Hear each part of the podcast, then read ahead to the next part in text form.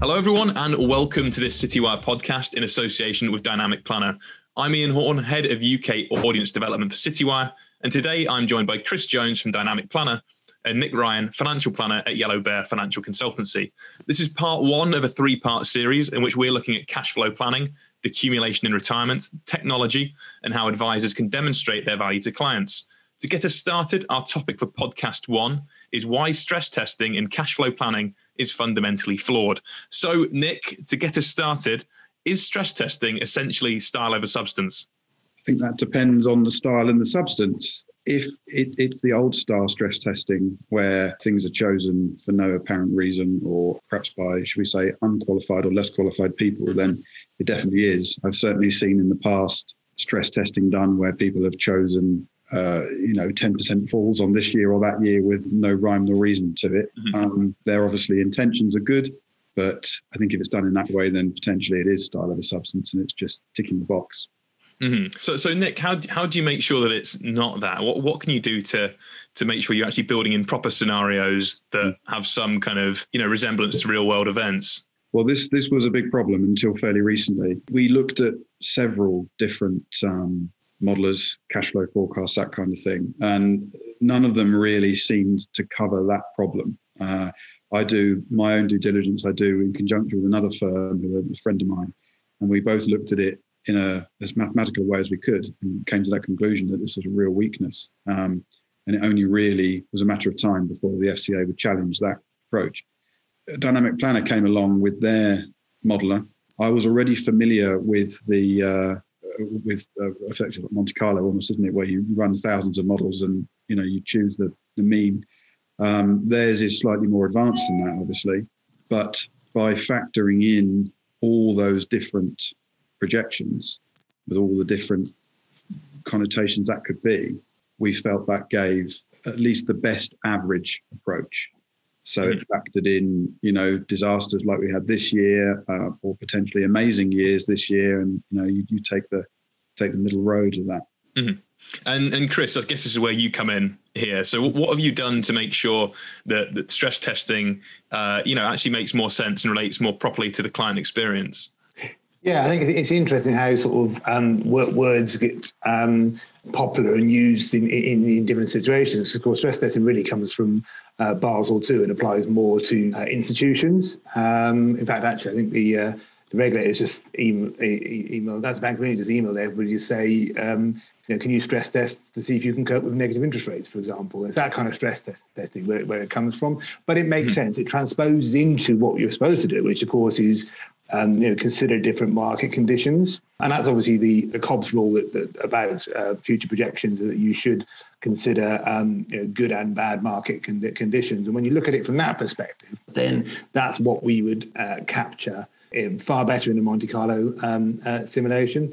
Um, and I think, you know, at the end of the day, back in the day when you were doing cash flow on an Excel spreadsheet or, or something similar and you only had a deterministic return, how would you show a bad market or, or stress test for a bad market. Um, and you'd have to just randomly say, well, what would happen if 2008 happened again and, and, and so forth. And, you know, it's a little bit sort of uh, everyone's been looking for the next 2008 and who, who, who, who thought it was going to be a coronavirus. You know, it's never going to be the same, the, the, the, the, same thing. But I think, you know, there's a danger to being so arbitrary. There's a danger in picking the number. There's a, a danger in picking the timing. There's a bit danger in picking the example. Um, mm-hmm. So I think from from our perspective, you know, we we once we realised we had the power to deliver such a, a powerful Monte Carlo simulated uh, uh, um, uh, forecaster to the advisors through a uh, the technology, then that that's what we um, that we wanted to do, and I think um, hopefully it's it's. Um, uh, it's going down well with the actual advisors, but we're certain it meets the um, the regulators' requirements. Yeah, and and and Chris, how do you kind of work out the outer parameters of a stress test? Because you know the scenario we've been in this year, you, have had a pretty much decade long bull run, followed by a pandemic and financial response to that. Yeah. Um, so, so you know, just just how high and low can you go with these things? Yeah, I suppose it's the um, uh, there's obviously uh, we we we show a um, a fifth, a middle, and a 95th uh, percentile for those that, that, are technical. And of course, you know, we can't show a, a hundredth uh, uh, or zero because it's almost you know anything. Um, but there, there's obviously a, a reasonable bounds of, of, of, probability. So what, what we do, we run uh, uh, 6,000 um, random paths bound by our correlation and covariances for um, each of the underlying assets, which basically gives you a, a range of possibilities. What is possibly the, the uh, most unfortunate element to uh, what happens is, of course, if you do a median, a fifth, and a 95th, it naturally straightens the line. So the boundaries are straight, the average is straight, but beneath there, it's every single bumpy possibility. So when we actually look, and we've got a few examples of sales aids and stuff, I think Nick might have seen them, where you can look at the the bumpy lines that the Monte Carlo ran, randomly projected, and you can see one looks just like what, what happened. Of course, mm-hmm. you know, if we, we started to show those, it would be even more dangerous because people think, well, that's what's going to happen. Mm-hmm. Um, but all, all of the weird and wonderful market falls and rises and possibilities are captured within that within within that range. And, and I think the upside is actually more quite quite important. So when you know, we, we've had a period where we've set our assumptions for a long time, and everyone thought they were undershooting. Um, so you know people can lose confidence in the tool if you don't acknowledge that sometimes there is a period of overperformance, but mm-hmm. invariably it will tend to mean to, to mean revert, um, uh, uh, revert to mean, and of course that's what happened in in, in, March. So actually, from the from the length of our uh, indices have been mm-hmm. so 15 years, they actually when they went down in March, they actually hit the the the, the plan over 50 years. It was you know, we had a real good you know, long time. The real returns were, were in the top half of the uh, range of outcomes, and you know we might imagine that that ain't going to be the case for the next couple of years. And mm-hmm. it's important to get to capture both sides. Otherwise, the consumer just won't believe in your stress test because you'll think, well, you know, things haven't gone badly for years therefore what's the problem? And and and yeah. and, and this to, to, give the the tools for nick to actually have that conversation go, look this don't think this is always going to be the case and be prepared for perhaps sometimes where it's not, not going to have it and, and just to check that you know that 95% bracket the markets have responded you know to the pandemic. Is that still within that 95% totally yeah Mm-hmm. And I mean, it's fair. The 95 is very big, and and, yeah. you know you shouldn't rely on the 95 as, as, any kind of hope. I mean, you should be surprised if anywhere near that. And the reason mm-hmm. it's there is just to to, to I mean, you do get um, you know the man in the pub syndrome. You know, so I think there's a study out there that um, uh, Schroders did around asking the public what they'd expect, and the average Brit thought a uh, 10% was a reasonable return, and the average person in the world thought 20 you know, and you got some idiot doing Bitcoin in the pub saying it's a big number. So you, you you need to have the parameter of what is possible to, to rein in that kind of craziness, but then mm-hmm. also mm-hmm. to make sense of the good times in the context of what they should expect in the long long long term. Mm-hmm. And Nick, to bring you back in here, um, you know, what what are the dangers of relying upon stress testing? You know, as, as a financial planner, um, what pitfalls can you fall into here? Well, I, I, think that that question could be applied to almost anything that comes out of my mouth in a client meeting. You know, any anything I hang my hat on, I need to be able to back it up. Increasingly, the expectation is on us to have done a lot of due diligence on everything. Uh, you know, our risk profile, uh, obviously the investments funds we use, that kind of thing. So we need to be as satisfied as we possibly can, which is never 100%, obviously, but as close as we possibly can, that the product you're buying and the people that have made the product are credible and that you know what they've produced produces something which is realistic. Now, obviously, nobody should ever go into a meeting saying this is what is going to happen.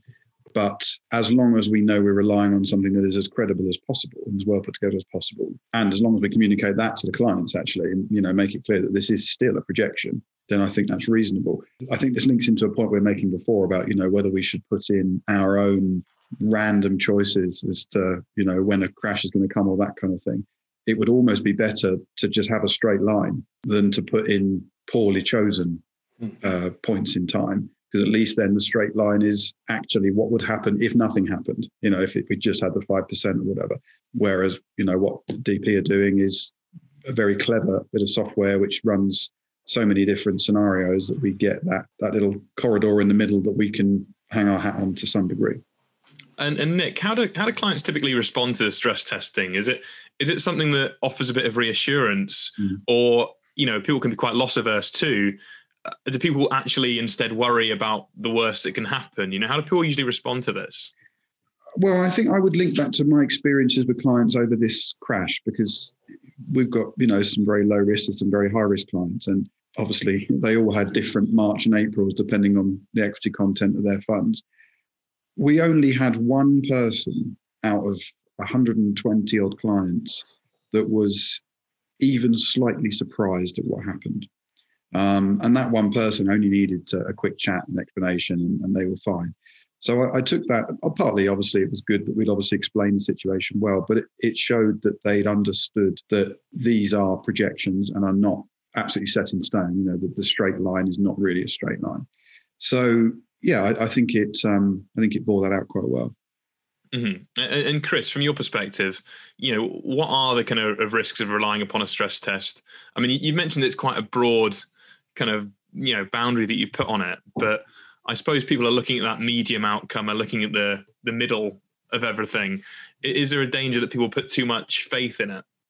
Um, I don't think so. I think obviously with, with everything we do, you know, what we, we provide some software and we, we rely on a high quality CF30 to, to, to drive it. Um, you know, and at the end of the day, we, we can go so far and it's the likes of Nick that can use the, um, the, the tool to help the client to understand the risk reward trade off. And it depends on the individual how you go about doing that. You know, and uh, you know, I think there's a, a combination of factors. Um, I think obviously you've got the you know, the average um, median return is lower than what a lot of people imagine that they deserve. The the fifth is you know not very um, in, encouraging, and you know people will have fears that they've they've built up over time, and if with the actual uh, indices that we've got that show the historic, you can actually show what really did happen in 2008 for risk profile five, risk profile uh, four, so they can understand the past and they can have an um, assessment of the future and they can reconcile that more easily. They might have had you know a bad experience in the past, and they can see what the kind of portfolio Nick is recommending would have done when that happened. In actual fact, not in an imaginary way. And I think the other thing is people sort of um, you know, tend to see the headlines of the markets falling. But you know, uh, I imagine probably less than twenty percent of um, Nick's clients are all in uh, in UK equity. They, that, that kind of risk, they're all in sort of a diversified thing, and they'll be surprised at actually how li- little um, falls there were in, in a bad market for them because they've had the conversation with Nick and they've chosen the right risk profile and they can see what would have happened and the projections appropriate and the worst case scenarios in there as well. Um, so it's all about managing expectations, but you know, effectively, you know, we, we, we can go you know, so far. We need Nick to do that. Mm-hmm.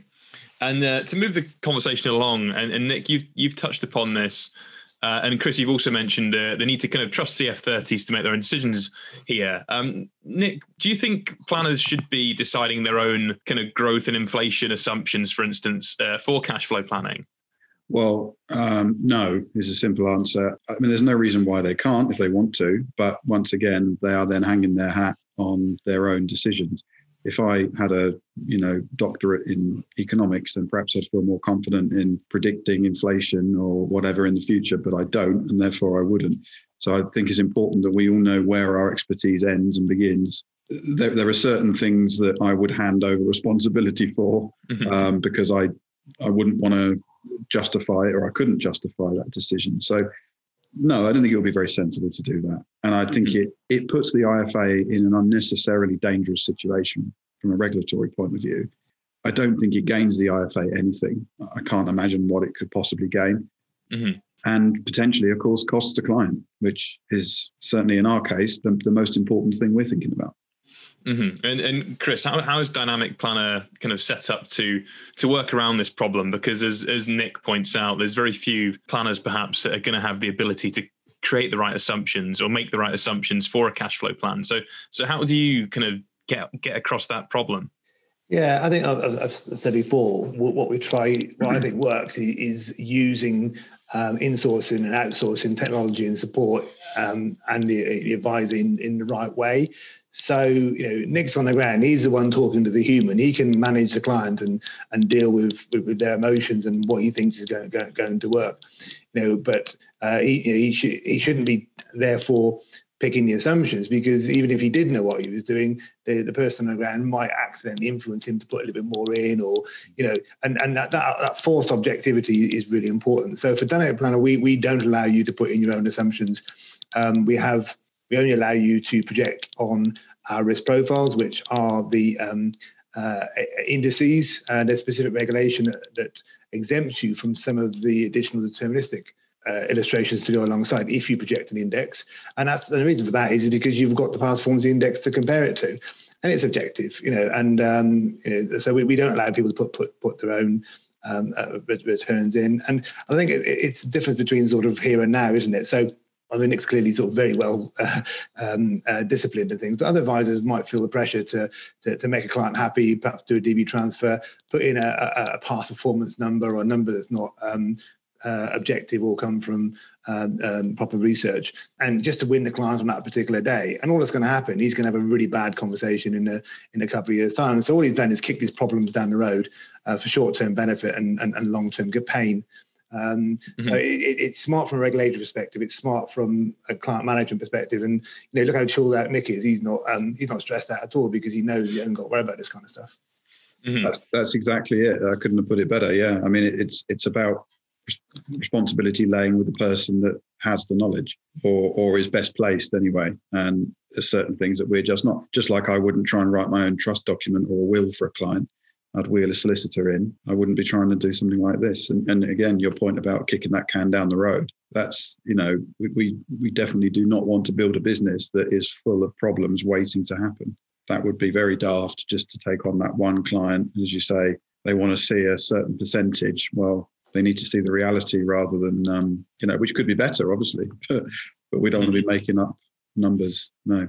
Yeah, and another thing to look at here now is the the straight line forecasting, you know, the linear forecasting you sometimes see in cash flow planning, uh, which you know tell, tells a client and advisor if a plan's going to work or not in fairly binary terms. That seems possibly outdated. Do you think it has any place in financial planning today, Nick? It's a tricky one. Um, when I read that question, it did make me smile a bit because, of course, the FCA insists that illustrations for pensions and that kind of thing are produced with certain growth figures assumed by the fund manager, which essentially are a straight line forecast. But no, I don't think it would be very sensible at all. I mean, we all talk about things in general terms with clients, and anyone that says they don't, I think, is probably not listening to their own meetings. But for actual advice, um, a straight line forecast this year would have been blown out the water, certainly up to the middle of this year anyway. And there'd have been some very, very upset clients ringing up, wondering where their 6% is.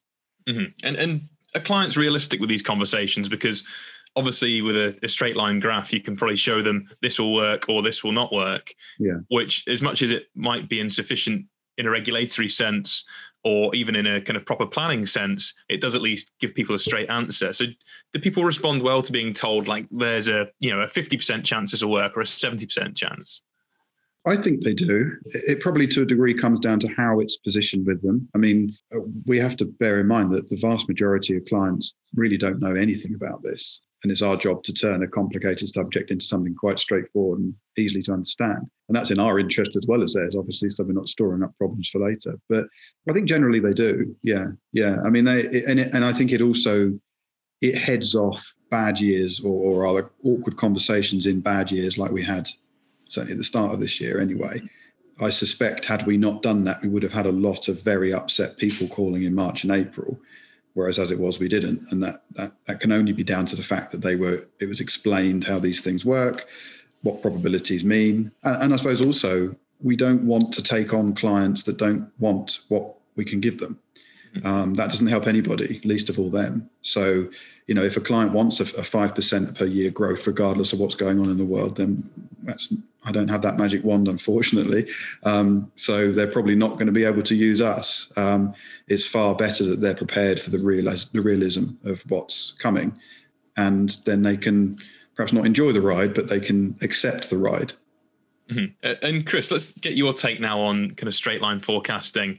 I, I assume you think it's probably a thing of the past, but can, can, you talk me through your thinking on it and, and what you think advisors should be doing in this yeah, day and age? Yeah, I, I think the, um, the, the challenge is ideally people want that. You know, people do want the straight line, and and and, and that isn't um, is impossible. You're not going to get it, and um, the uh, and therefore the interaction between people's actual behaviour and the behaviour of the market just isn't captured by by by a straight line. This is quite important when people look at you know paying money in or taking money out or you know some of the choices that you can make as to whether you know, perhaps if I'm in accumulation, I take out a lump sum for, for the beginning of the year and spend it, or each month, you know, and and that that is different. Um, and and and uh, so if you applied that to a straight line, it wouldn't look different. And, and I, I think the uh, the the interaction between complicated humans and complicated markets is is well captured in a um, you know, daily time step uh, complicated Monte Carlo simulation, which mm. in itself sounds very complicated. But the good news is when uh, Nick gets to use it, it looks like a reasonably straightforward picture or, or, or line of numbers with um, which you can you know, change at a t- touch of a button. So I, I think it is, you know, the, the, people would love a straight line. You know, people would love to go back to the days when you get 10% in Halifax and or, uh, the bill site is also available. Um, and, um, you know, but it's not the case anymore. And, and therefore we have to deal with reality, not with what people would love to have. Yeah. Yeah, absolutely. And um, how how is a stochastic forecast then with you know which runs six thousand times like the dynamic planner one does, like the net cash flow? How how is that better, Chris? And you know, and, and how does that assist the financial planner? Yeah, so in, in a particular point is, is what we don't do is run it once and decide what the most likely straight line is and then apply the straight line to the person. So what, what we do, we, we, we uh, so Nick will create the, the client's plan as in the, his intentions um, and, and then in the background, we'll run 6,000 versions of what would happen if he took uh, a level of risk, and he did that, whatever that, that is. Uh, you know, it's a complicated person, right?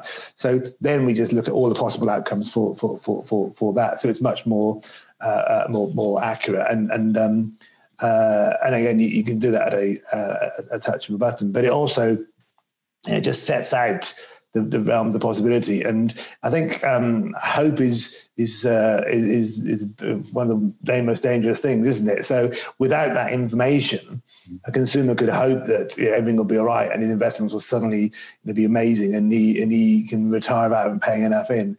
Um, and and you need to manage that hope and have a proper conversation. And look, actually, if if this is what you want to do, something's got to have to give. Um, and some of the choices that people make can be quite precise and that precision should be um, should be captured. Whether it's paying more money in regularly, whether it's moving a timeline, whether it's you know accepting you're going to have less when you're older, if it's taking more risk, if it's investing in a different way, all that should be captured when those choices are put in front of, front of the client. But it doesn't really work in a straight line because you just get the same sort of answer regardless. Mm-hmm. And and Nick, how how does this make your life easier? Well, it introduces some realism um, I was I was just thinking then, uh, in, certainly in my mind, while I've been talking, I've been thinking about straight line, you know, going up. But probably where this really comes into its own is the more much more dangerous situation of decumulation. Um, and you know, if I've got a client retiring at 65, 70, whatever, um, very few of them will be able to take so little from the portfolio that they can maintain the capital value. So we really do then need to be saying, well, you know, we know rough life expectancy. We're going to add how many years to that as a buffer. How long is this money going to last? And therefore, I like to be able to say to them, well, you know, worst case scenario, realistic worst case scenario, we're still probably okay. Or actually, best case scenario, we're definitely not okay. Mm-hmm. We need to take some actions. Um, not growing the money by enough is bad, but running out of money early is what would be considerably worse if that happened. So we need to be prepared for that at the outset. Um, and I've certainly I've used it quite a lot the last few months, particularly, and had mm-hmm. just those conversations. And in actual fact, in those particular situations, it was it was all looking pretty good. But I'd much rather catch a problem now, and this sort of you know running it six thousand times and that kind of thing, and, and the spread of like the, uh, like the spread of mm-hmm. chance, I suppose you call it. Um, particularly in decumulation, I think gives a lot more confidence as to what we could expect and what we should worry about realistically and what we should hope for. Um, mm-hmm. that's that's when I get most concerned when I'm taking money out for a client. Mm-hmm. And, uh, and, and, Nick, do, do have clients, you know, the ones you you've shown this to, have they responded positively to this? Because yeah. it might suggest to them that they need to spend less money than they would like to. Mm. But do you think it's pretty effective at getting the message across you know that they're playing a dangerous game if they do that. I think it is. Um, I mean, obviously the the downside to that is that they they only ever see this one because I'm not going to show them an inferior one, mm. obviously, but um, they they do, and and I think it's again because it depends on how it's positioned. I, I would position it very clearly that you know this is we need to see the chance of A, B, or C happening. And if, mm-hmm. if we're hoping B is going to happen, that's great. But we we need to know what the worst case scenario is. So perhaps it's because it's this year in particular, and of course I've only had this to use this year, but um, generally people have liked the fact that it, it, gives them that kind of range of outcomes, um, and in a, in a, a, graphical, nice, easy to see way. Because again, you know, most people, the reason I have a job is that most people don't understand this stuff. Um, we need to turn it in a way that they can understand. Looking at numbers on a table, it doesn't really help. Um, Mm-hmm. Not for most people, they, they don't really like looking at it that way, but the, the graphical representations is, a nice, clear way of doing it. And of course, you know, we can, if we were on a, a call or whatever, we can actually change things real time and show different scenarios, different risk mm-hmm. levels, mm-hmm. different levels of withdrawal, that kind of thing, which is also important. Mm-hmm. And, and, Chris, what do you think the next step is from here? Because uh, it could be something as simple as how we display this to clients, as, as, Nick was suggesting there. Because I asked the question because you're already running something like six thousand different simulations. So how how do you improve the accuracy? Do you run even more simulations, or is there is there any other better way yeah, to do things? We can do. I mean, it's one of those things. It's a bit like a, a, an efficient frontier for investments. Is that um, you get to about six thousand, and, and and the accuracy doesn't improve. Mm-hmm. Um, and uh, you know, Monte Carlo is a great subject to, to, to, talk about, but effectively, you know, random sampling gets to a point where you know what the, the whole looks like, and, and six thousand is, is is that um, that level. Um, but I think the, the developments, you know, uh, we are um, working now uh, on the uh, chassis of the, the Monte Carlo simulator to, to make the usage and, and user experience a lot easier for the for the likes of Nick and his contribution is uh, um, is, is, obviously uh, alongside others going to going to, um, to, to to frame that. I think the um, uh, the other bit about stress testing, of course, as we haven't covered, is is you know, know Monte Carlo and the, the capital market assumptions cover you know the stress the market stress is very very well. But you also get um, real world human um, uh, stress testing as, as, as well. So you know if you were you know to, to to run a perfectly good plan for you Ian and then um, you say, well, okay, what you know, what do I need to think about? Well, okay, well, let's see what would happen if you didn't get your annual bonus. Let's see what happened if your your salary fell, your wife lost a job. Well, let's see what happened, and and you can just toggle toggle that through, and and and just you know do all the human stress testing and, and contingency um, uh, really easy, um, you know, and things like that, where um, you know uh, someone that's good with the software um, can drive it. What we might do is, you know, keep improving it so it's easier and easier to use to do some of those things auto- automatically to make um, uh, Nick's life easier on others. Um, that, that, that's where it goes. It goes into, you know, continuing improving the UX and, and, and making life easier and making things um, uh, uh, clearer for the end consumer. Mm-hmm. Uh, so it's, it's ultimately a, a, case of taking that kind of mathematical modelling and then applying it to the individual life of the person. I, I mean, I, I, guess you can't predict what's going to happen to a person as accurately as you can the markets. No. Um, but um, you know, Nick, just to ask one last question: what what is there anything you would like to see from you know stress testing and cash flow planning that doesn't currently exist, um, or, or do you think we've kind of reached the limits of what it can do? That's a good question. Um, I, the only thing I can think of that that could be interesting to build into it would be um, building in a gradual change of risk profiling over the lifetime. Mm-hmm. Um, so, uh, I suppose like you know, lifestyle investments or pensions will be a good example where their their risk will naturally drop. Um, if we uh, if, we, if we you know did a forecast now, we'd be basing it on the fund choice now, um, whereas often what we will say to clients is you're probably going to come to me in 10 years and want to reduce your risk and then 20 years reduce it further. Um, very obviously impossible to, to factor in at the beginning but a likely outcome. So that that's it's i wouldn't say necessarily a weakness but it's something that could be added in at some point to say mm-hmm. well you know we'll we'll use the same range of funds even but we'll just knock it down a notch every 10 years or something. Um, yeah. And, and, and, and yeah, it's a good idea, isn't it? And Chris, is there anything you've, you've indep- you know, independently thought of, um, oh, you know, that, that might be good to add in? Yeah, my, my um, uh, we've got a whole software team who who spend a lot of time reining in my imagination. so, uh, uh, what I what I'd like to have happen, what actually happens, is is is constrained by you know, time and resource and, and, and common sense. Um, so there's lots of that. But what I was going to say, your, your point about you can't predict for you, for you to got bad news for you, and you do become your dad. Um, and, and, and, that's one of the, cool things about, about financial planning is, is, you know getting a young person to realise you know, that, that, that that's what happens is, is just you know the experience of seeing all people of different age groups and applying that to to somebody so they can realise you know what they what the future holds is is, is, is a great thing. So. Well, I look forward to doing this in 10 years' time when I'm mostly bald then, but thanks. thanks for that. Look, I think that is unfortunately all we've got time for. But Nick, Chris, thank you both for joining me. Uh, and for everyone listening, thank you for tuning in and do join us for episode two. Goodbye for now.